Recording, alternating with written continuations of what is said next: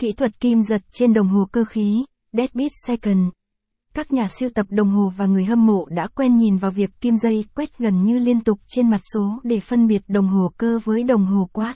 Trong một chiếc đồng hồ cơ, kim dây di chuyển về phía trước theo gia số của một phần dây tùy thuộc vào tần số dao động của bánh xe cân bằng.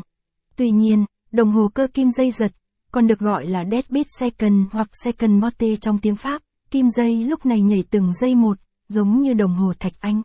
Bài viết về kỹ thuật hôm nay của Bệnh viện Đồng Hồ sẽ cùng độc giả xem xét chức năng rất hiếm, thông minh và rất tinh tế này. Mẫu đồng hồ cơ kim dây giật.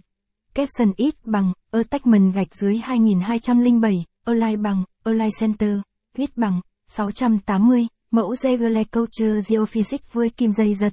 Dây thực sự chu Second, một sự hồi tưởng để tưởng nhớ đến một đồng hồ bấm giờ hiếm được sản xuất vào năm 1958, năm vật lý địa cầu đầu tiên. Capson, một giây kéo dài bao lâu? Kể từ năm 1967, nó được đo bằng 9, 192, 631, 770 lần bức xạ tương ứng với quá trình chuyển đổi giữa hai mức độ siêu mịn của trạng thái cơ bản của nguyên tử cesium 133, phù.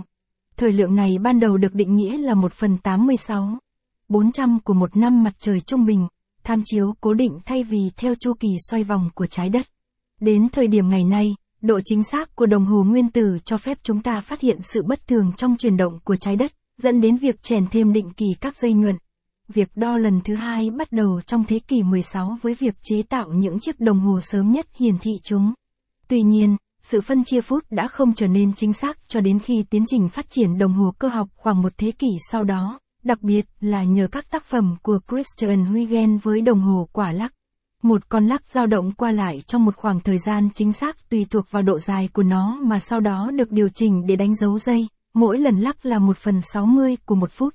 Khi các nhà chế tác đồng hồ thêm kim dây vào đồng hồ bò túi, họ đã sớm làm việc trên các hệ thống để có được hiệu ứng hình ảnh tương tự với nhịp một giây, cho phép thời gian đọc dễ dàng và chính xác hơn.